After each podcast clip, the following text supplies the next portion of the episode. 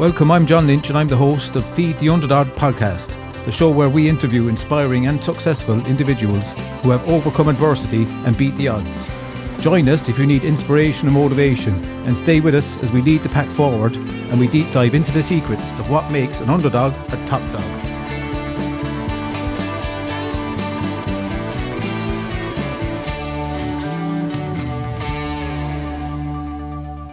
Welcome, everybody. Um, we have an amazing guest with us now. Uh, this woman was pregnant at 11, drug addicted and convicted, and uh, she uh, basically went through horrific things that no person would want to go through. And she's also a clinical psychologist. She's a film producer. She's worked on Patch Adams and A Day of Trouble, amongst many others. And uh, look, I'll introduce the wonderful Cheryl Rich. Hi, Cheryl. How are you? Hello there, John. I'm honored to be here with you on the show with your listeners. Yeah, it's great to have you. Listen, you you you really struck a chord with me, and your story was just amazing. Where you've come from, you know, um, you. drug addicted and pregnant at eleven. What happened? What what what happened then? Well, you know, the story starts off. Uh, I always say, as especially as a clinical psychologist, that everything stems from childhood. I just sincerely believe it. Some psychologists believe it's environmental, it's different genetic. I believe that it's childhood. But inside the wound of my mother, uh, she attempted to abort me. When I said attempted, she actually paid money. She left Cleveland, Ohio, uh, rode a bus four hours, maybe more, to Detroit and took care of her business because she couldn't afford another child. She had an eight year old and she had just left Baltimore for a new life to Cleveland and came up pregnant. So that abortion, as you can see, hi, oh, didn't actually work. I tell everybody I hid behind the left portion of the liver when the hanger came up, but uh, that will explain um, a little bit about the beginning of my journey, if I even know that story. Wow. So, so by 11 years old, and I'm writing a book right now. So there will be some details I won't go into extensively because I want to save something for the book. But yes, by 11, I'm pregnant. And that's a horrendous situation that's happening uh, in order to have that happen. And um, I'm seven months before the family finds out.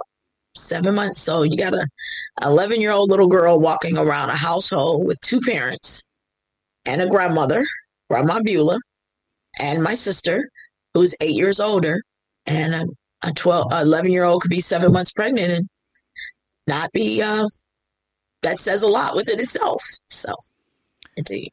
That is a huge responsibility.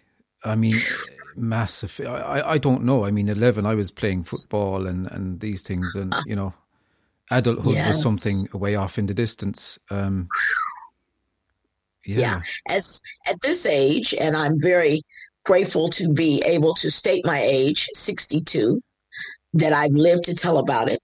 I tell all of the youngsters, you either get to grow old or you make a beautiful young corpse. When I say that, they get actually, a lot of them have wanted to fight in the moment. Uh, but it's true, age is a gift. And at 62, I think about being 12 year old mother, an 11 year old pregnant little girl, and it's hard for me to even conceive that. And I lived it. Wow. So I really get how unbelievable that is.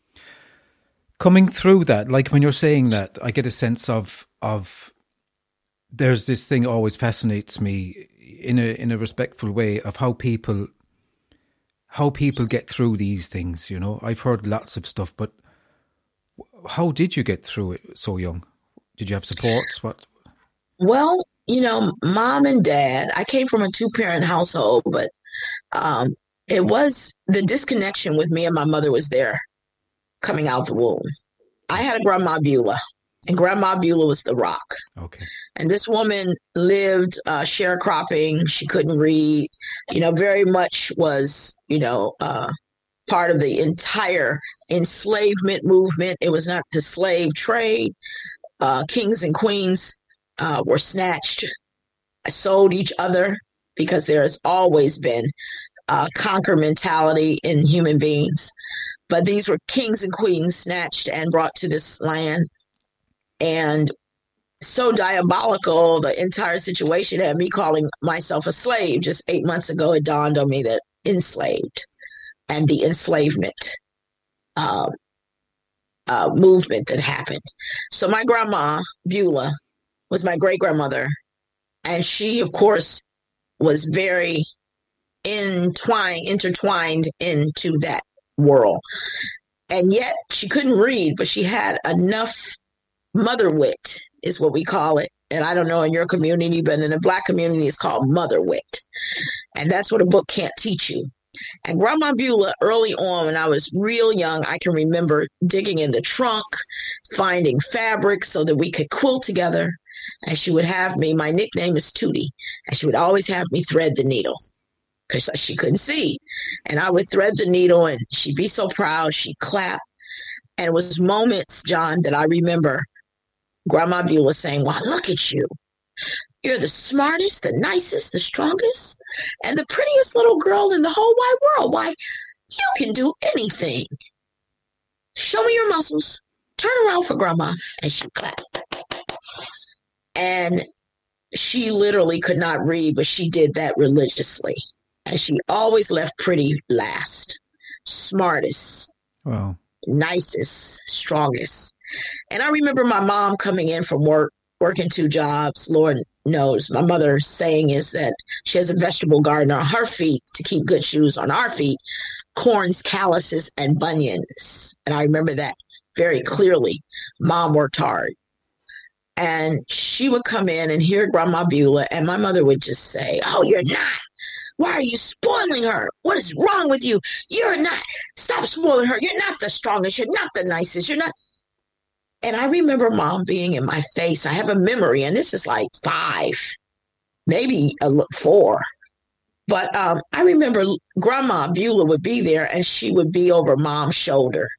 And my grandma would roll her eyes up into the sky and shake her head like, "Ah, please. And when my mother would walk away, my grandma Beulah would pick me up, and I could see the fat on her arms. And she would say, Oh, don't you listen to Senior. Don't you listen.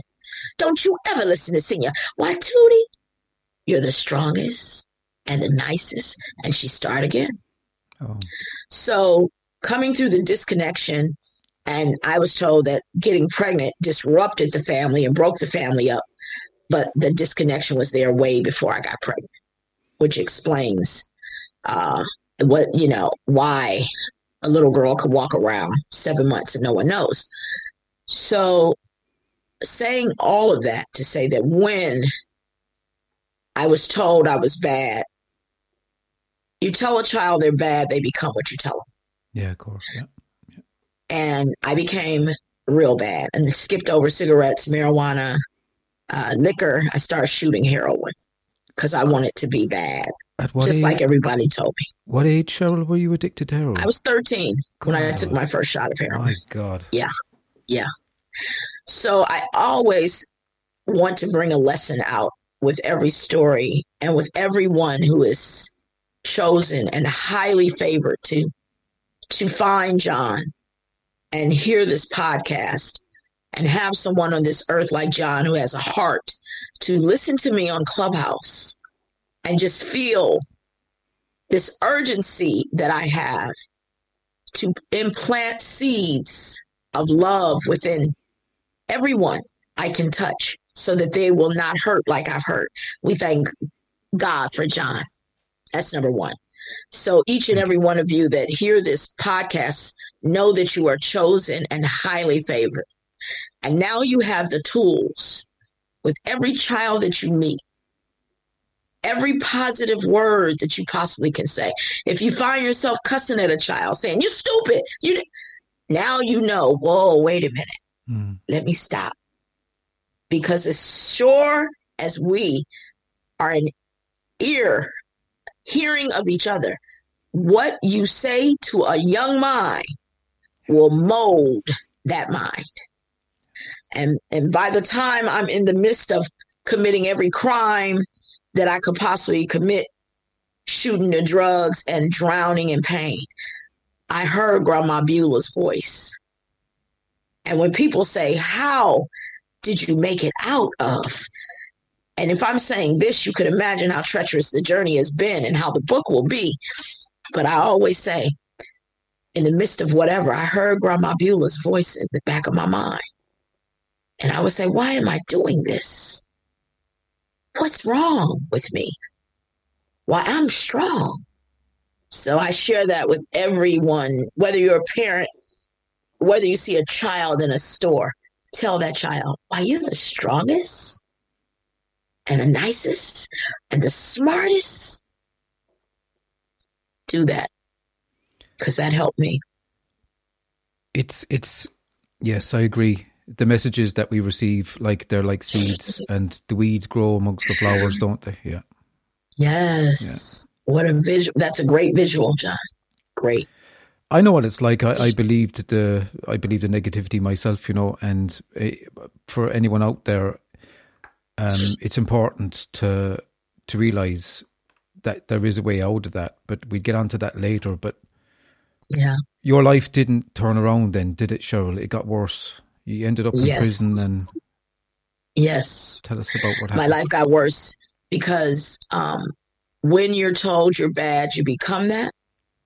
And what I started doing was catching cases, criminal cases, car theft, drug sales, felonious assault against a cop. Like it couldn't get crazy enough. I tell everyone I was the other half of Clyde. I became Bonnie. And I had a dad who was the only father I, I'd known. He wasn't my real father, but I didn't know that till I was around 13. But Walter Wallace Grady was my daddy. And Walter had a third grade education. Like Beulah couldn't read, Walter had a third grade education, but he built a brick business and worked at Republic Steel. And we had an attorney, a family attorney. So when I caught a case, the shame I had already draped the family in with the child, they wanted to do everything possible to stop the shame. Because we live our entire lives, of course, concerned with what others think. Of course. Shame, is, shame is a big one, Cheryl. Shame is a big one. That's a no no. Mm. Uh, but uh, my father would give our family attorney the money bag when I caught a case, and I actually went inside the judge's chambers. And as uh, a clinical psychologist is 62, and most of all, an ex convict, because eventually I went to prison. I, I can't even imagine going inside of a judge's chambers. It seemed the money would have been transferred in the hallway, but I would go inside the judge's chambers, watch the judge get a pros, uh, his cut, prosecutor get their cut, and my attorney would take his cut from the money bag that daddy sent. And it'd be a lot of laughter and a lot of jokes between all the men, and I would come out and stand in front of the judge and get probation. So early on, I understood that America's first heroes were America's first crooks. Mm. And I understood how the justice system worked, which made me, with a young mind, think, oh, well, this is just a game. I'll just keep getting in trouble doing what I want. Daddy will pay me out and everything will be fine. And that happened for six cases until finally I ran into a judge named Burt W. Griffin and um, I would stand in front of judges when I come out of that chamber and say, "Oh, I'm in, I'm in school, and I had a baby so young," and you know the sob story. But the payoff had already happened. But Daddy found out I was shooting dope and stopped spending when I ran into Burt W. Griffin, that judge, and that judge said four years, five months, Maryville's reformatory for women, and you can go on drug rehab when you get to the penitentiary. Get her out of here. Whoa. And yeah, that right there you know, unable to be a mother to my own child because pain hurts and hurt people hurt. And most of all, until we make a choice, that's a huge word because we're human beings. Until we make the choice to break the chains of pain, it passes on. What age did you enter prison at, Cheryl? 25. 25. 25. And your son was how old? 13. 13. He was about 13 or 14 when he 13, saw me get 14. tackled by some bounty hunters and thrown in a police car. Yeah. Yep. Like that, there's so much that happens in a life like that that isn't said. I mean, obviously, uh, like so many days of craziness. Um, and yes. then then the enabling stops, and you end up in in in prison. I mean, good luck, bad luck, who knows, as the Chinese say. But you didn't look at it like good luck, I'm sure. But what? Oh, not at all. Your life must have changed in prison, did it, or not, or what happened? Oh God, I tell everybody if you have a family member that's just wilding out and disrupting, and you see the self destruction, know one or two things. Prayer changes things. I'm no holy roller. I don't run up on the church every Sunday, but I am spiritually connected. And I'm here to tell everyone again who's listening to this that is chosen and highly favored. Because if you are listening to this, believe those words. You are chosen and highly favored. And whether it's you going through it or someone you know, pray. Prayer changes things. And then once you know you've done your due diligence and going to the creator, whoa, wait a minute. Hold on. Did I say creator? Because I tell everybody I stopped all the names Buddha, God, all I call God God, but I just came up with creator of all of heaven and earth. And if anybody can deny that, show me who lives forever. Mm-hmm. So there is something that created all this. And once you know you've done your due diligence with someone who you see is hurting so bad, they're just self destructing, or you're killing yourself, or you hate yourself, once you know, understand that everyone is not meant to change. They're not meant to be saved. Yeah, yeah. Some come as teachers. And that's what I realized Eric came for, my son. He didn't come to stay long, he came as a teacher. He was high off of uh, liquor and wet when he caused the car accident and killed himself, hit a man head on, and killed the man. But he came to teach gratitude in my life, the power of growing old. If I lost him at 30. But by the time I got to prison, I understood something called being arrested and something called being rescued. And sometimes you have to hit the brick wall in order.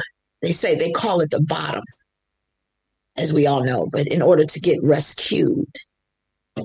And that's how it was when I hit prison was the very first time that I was able to stop and realize that I wasn't that bad. And I share that with everyone that's listening.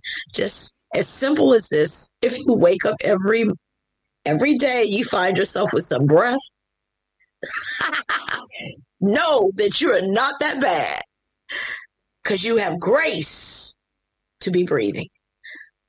That was one of the first messages that hit me when I hit the penitentiary. Yeah. Cheryl, did your son pass away while you were in prison, or what happened? Isn't that out? grace? Six months, 17 days after I came home. I did four years, five months in the penitentiary. So you were released cannot, early? Was okay? Yeah. Yeah. Yeah. When I got home, but I, I, I often tell people it's something called ground legs when you're in prison, and when you go to maximum security. Thank goodness I never had to, but you get out and your legs are wobbly. You can't walk because you've been laid in one space. You know, thank God we have legs to walk, but it's called ground legs. And so when you get home, and you've done a certain amount of time, it takes a minute to get your ground legs. So Eric was gone six months, 17 days later. I didn't even have my ground legs. That situation, I never even understood when it says in the Bible. And for all those who believe in the Bible, uh, gave his only begotten son. That never even clicked until my only begotten son was gone. So he got killed once I came home, and that was really a blessing.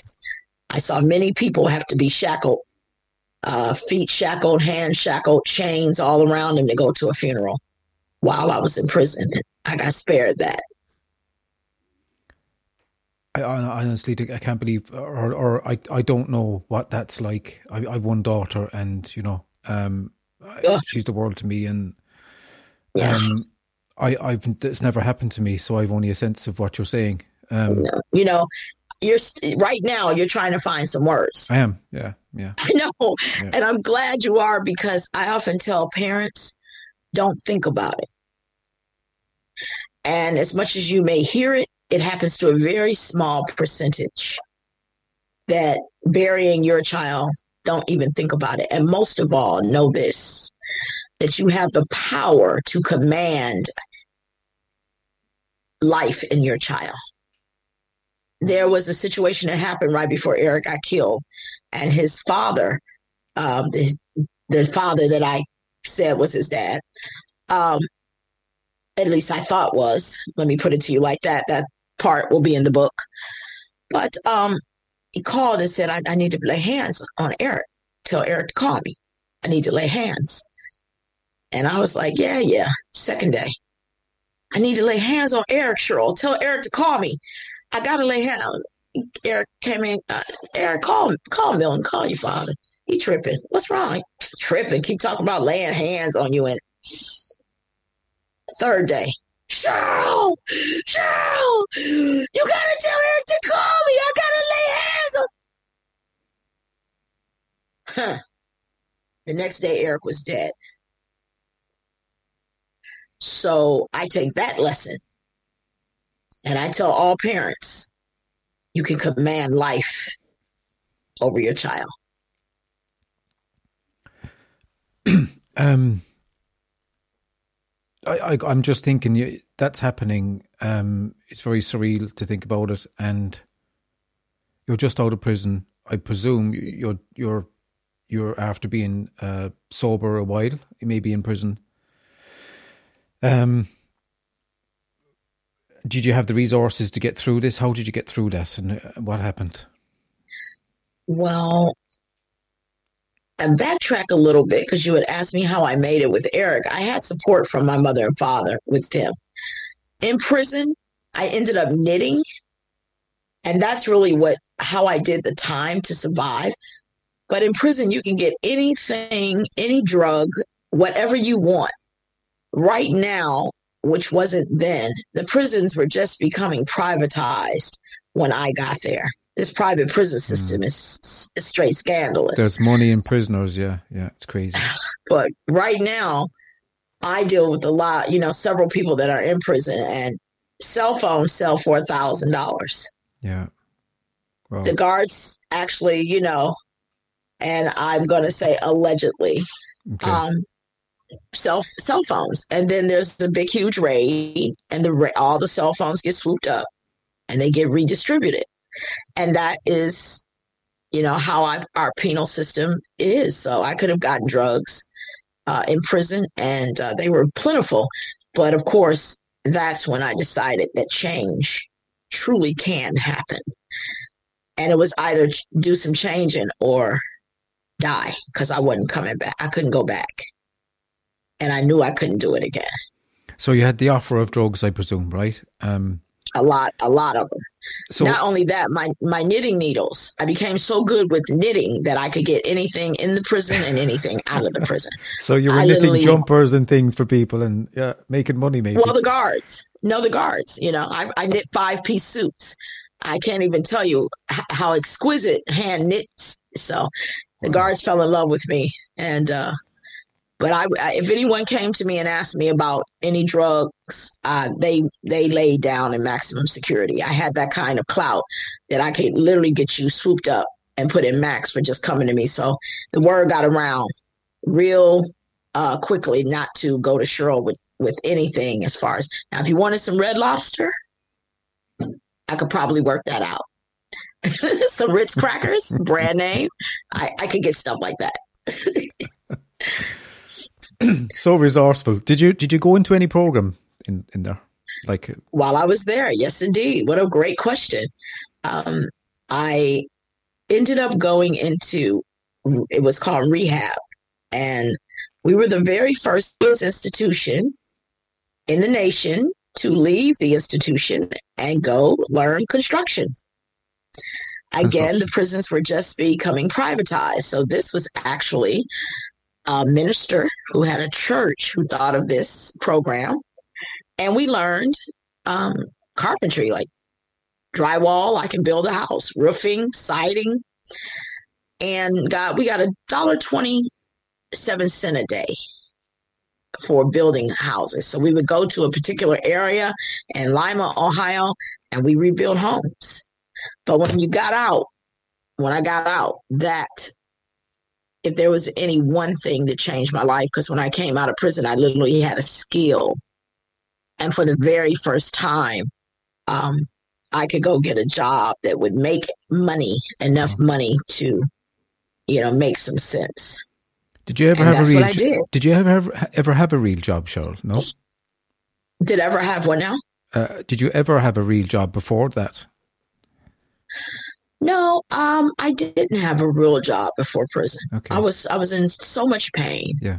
And uh, you know, my undergrad was fashion, so I could sew, but no, Yeah. So. no, no, not So really. you, you're you're facing world at what age uh, when you came out? Like, like did you have the skills? Is what I'm saying. I mean, I just find it hard to comprehend somebody with a life like that, so young and it going so wrong, then ending up in prison, not to have the life skills. I mean, there's a lot of catch up to do in a way. Um, where did you gain the confidence and things? Would you say that to have life skills? Huh? Yeah, like That's what you're saying. You're yeah, asking. yeah. life skills and the confidence. Where did that come from? The confidence uh, got built over time. Um, I often uh, say to people that we have drug rehabilitation centers, and last time I checked, one was like before the uh, everything changed in our society because that's I don't even like to give the virus a name. Things just changed, uh, but I was like a hundred thousand a month at some drug rehabilitation centers, and yet as fast as we and watch this blink our eyes. Wait a minute. Blink your eyes real quick. Everybody that's listening blink your eyes. Blink, blink your eyes. Now your mind just had to tell your eyes to blink. So quicker than you blink your eyes is how you make up your mind. It's just that simple. However we are human beings and we really like to believe that it takes a lot to change, but it doesn't. And we're human beings, so we got this wonderful thing called choice. I didn't know that. So it took time to build up the confidence. Just coming home from the penitentiary and you are supposedly you've paid your dues and you can come back to society. No. Being an ex convict is one level above death in Really? our society. Really? So you're really Yes, up against it. Very much so. Wow. You're really, really up against it. So what I share now, and I've you know, I've spoken inside of juvenile halls, foster homes, prisons, the whole bit. I tell young people get a trade because one thing about working construction, uh, it gave me the ability to have a trade. I did not become skilled trade. I tell young people, whatever you do, become an electrician or a plumber because wherever you go, your job goes. And that empowers you. And so between Turner Construction and which is where I got a job, thank you, Turner. I can't wait to the day that they finally be like said, "Oh, we didn't make a mistake." But yeah, I got a job at Turner Construction, and I was like I said, I was from there making some serious choices that and when Eric got killed, I got all kinds of calls. When my son got killed in a car accident, I got folks from my past. It was like, girl, we heard what happened. Come on, we got it. You don't need no money. We got some bomb. The heroin is it's off the chain. We know you need something. And and I thought I did. And I got all the way in the car and got ready to drive off with my mother screaming and crying. And I heard Grandma Beulah's voice. And along with that voice came my son's voice, who had just got killed. And I backed the car up, parked it, and it's been just making choice since then. Understanding the privilege of being a human being and being able to make a choice. We may be victims when we are little, but we can become survivors at any given moment once you are grown. That's a powerful message. That's there's there's power there's power in those choices. When there's a disconnect from that old programming, yeah, I mean that's profound. I mean, to be, I can see you sitting in a car going, I'm either going to shoot myself up and probably kill myself as well, and or yes. go a different different road, you know, a different road. Um, and drowning in pain at that at that time. You know, life's going to bring us. No, none of us. You know, the great equalizer came, yeah. and it, they called it COVID nineteen for the first time in the history of the world. And I will say this with ease: uh, rich people and broke people had so much in common. Hmm. I didn't say poor. Poor is a state of mind. Broke is a situation. But we really are going to go through challenges, obstacles. And when you look at them instead of hard times, hard, no, a desk is hard, a wall, hard. It's a challenge. And when you look at life like that, when you understand that it's all really magical as long as you're waking up. Now, I had to find some tools along the way. And I know we're getting ready to wrap soon, so allow me to say this the very first thing I did was I started stretching and breathing. And I started that three minutes, three minutes on the floor. And that was when I was inside, when I was inside prison, I started exercising. The exercise kicked off the same chemical. The creator is so merciful. We have a chemical in our brain that gets us drunk. That's why we turn around in circles when we're little. You see a little kid spinning that's the chemical. That's what they're after, that euphoric feeling. So it's in there, and exercise kicked it off. Then I found something called yoga, and I realized no pain, no gain. That's a lie. Breathing long, slow, and deep. Close your eyes real quick, everybody who's blessed to be listening. Feel the cool air coming into your nostril, warm air releasing. Cool air in the nose only, warm air releasing. One more time cool air in the nose, only warm air releasing. If you did not let a voice tell you not to do that, what voice? That voice in your head, or is it a thought? Thoughts when you want to stay out of the mental institution, voices when you want to go in, but I call them voices. So if you didn't let that sabotage voice, because there's always a couple of them talking, hmm. if you closed your eyes and you did that, the mind can't think of two things at one time, which is why I flooded and say it so quick. So you just have peace your birthright. You just found the silence between the chatter inside the mind. Whether it's your your life's wonderful or it's judgmental, whatever it is, it's chatter, chatter, chatter. So becoming attuned with the voices inside the head and finding the silence between the chatter gives you a moment to just be. And then suddenly you have your peace of mind, which was really your birthright, mm-hmm. your courage and your freedom you were born with. It just gets buried. So I encourage everyone movement. I don't like to say yoga, although I've been practicing for 22 years. Breath and movement. Start as basic as you want to and listen to the voices. Go to the mirror, do the mirror exercise, look into your eyes, look through your eyes into your soul. And with every thought or voice, whichever one, write it down. Start keeping a log of what comes into your mind. And that's going to give you some stability to be able to step outside of life with the breath. And now you can think mm-hmm. because you're not caught up in every moment. So I encourage everyone, that's where it started for me.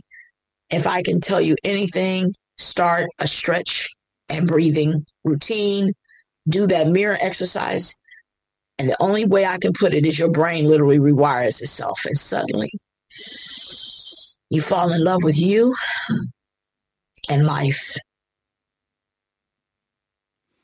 I'm so glad you found some ease, Cheryl, and I totally get the fact of you're disconnected from the old thinking patterns because we believe we're, yes.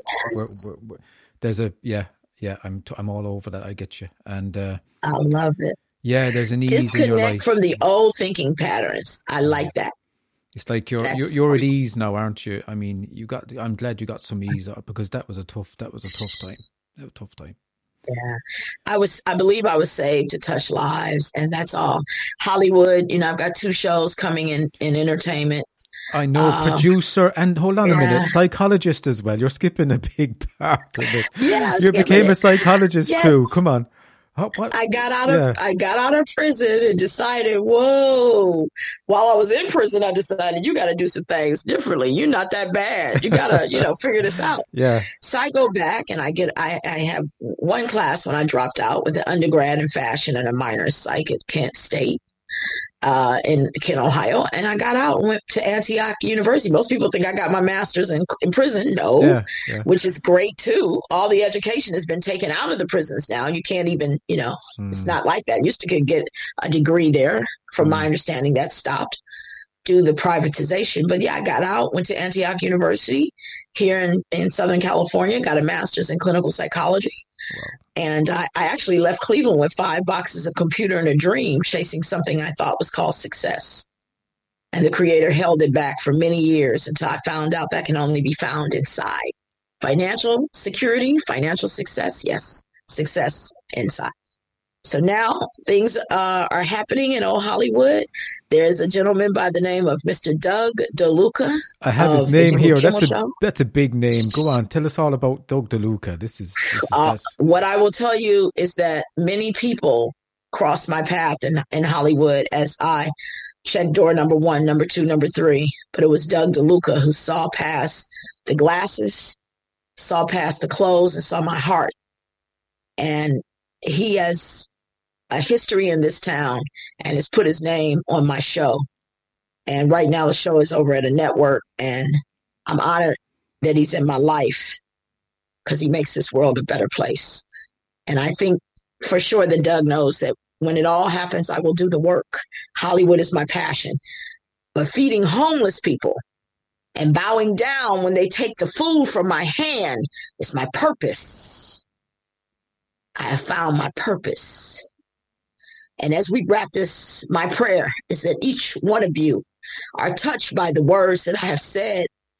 And I pray that it falls on fertile ground because just as simple as it, it is to hurt and hate yourself, it's just that simple to simply fall in love with yourself and love this thing called breath. Because that's the last thing we do, guys. It all comes down to, I'm going to say it one more time. The rest of it is an illusion.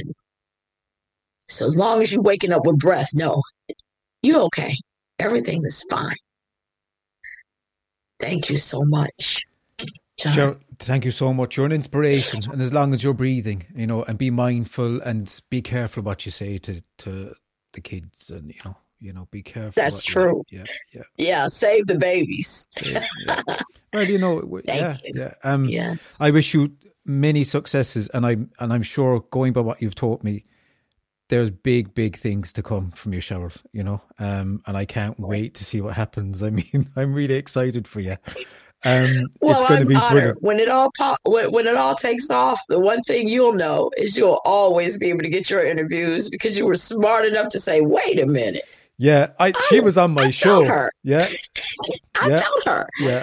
I am, I, I'm honored. That's all I can say. Moments like this, I got tears in my eyes right now. It humbles me. Thank you so much. You're more than welcome. Thank you so much. Thank you. Thank Cheryl. you.